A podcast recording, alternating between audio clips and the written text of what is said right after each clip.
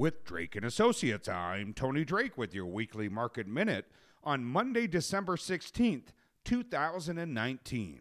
The U.S. and China announced a limited trade agreement last week.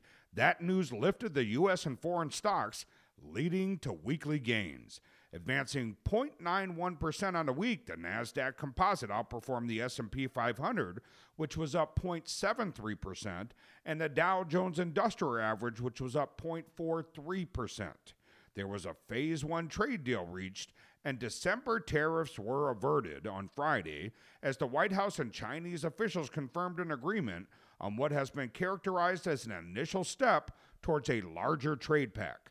As a result of this Phase 1 deal, new U.S. tariffs that were slated to go in effect on Sunday, December 15th, were canceled.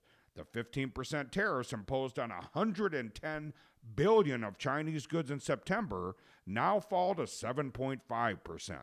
In return, China committed to buy greater quantities of American crops, factory goods, and energy products.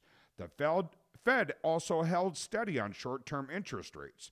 The latest Federal Reserve meeting of the year brought no adjustments for federal funds rate.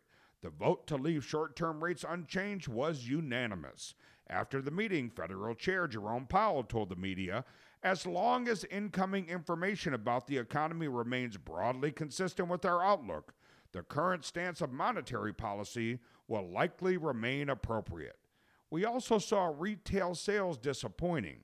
Economists surveyed by Bloomberg expected a retail sales gain of a half a percent for November, but according to the Department of Commerce, the advance was only 0.2%.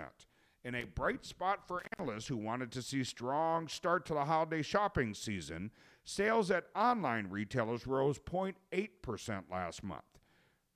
With Drake and Associates, I'm Tony Drake, certified financial planner, News Radio, WTMJ.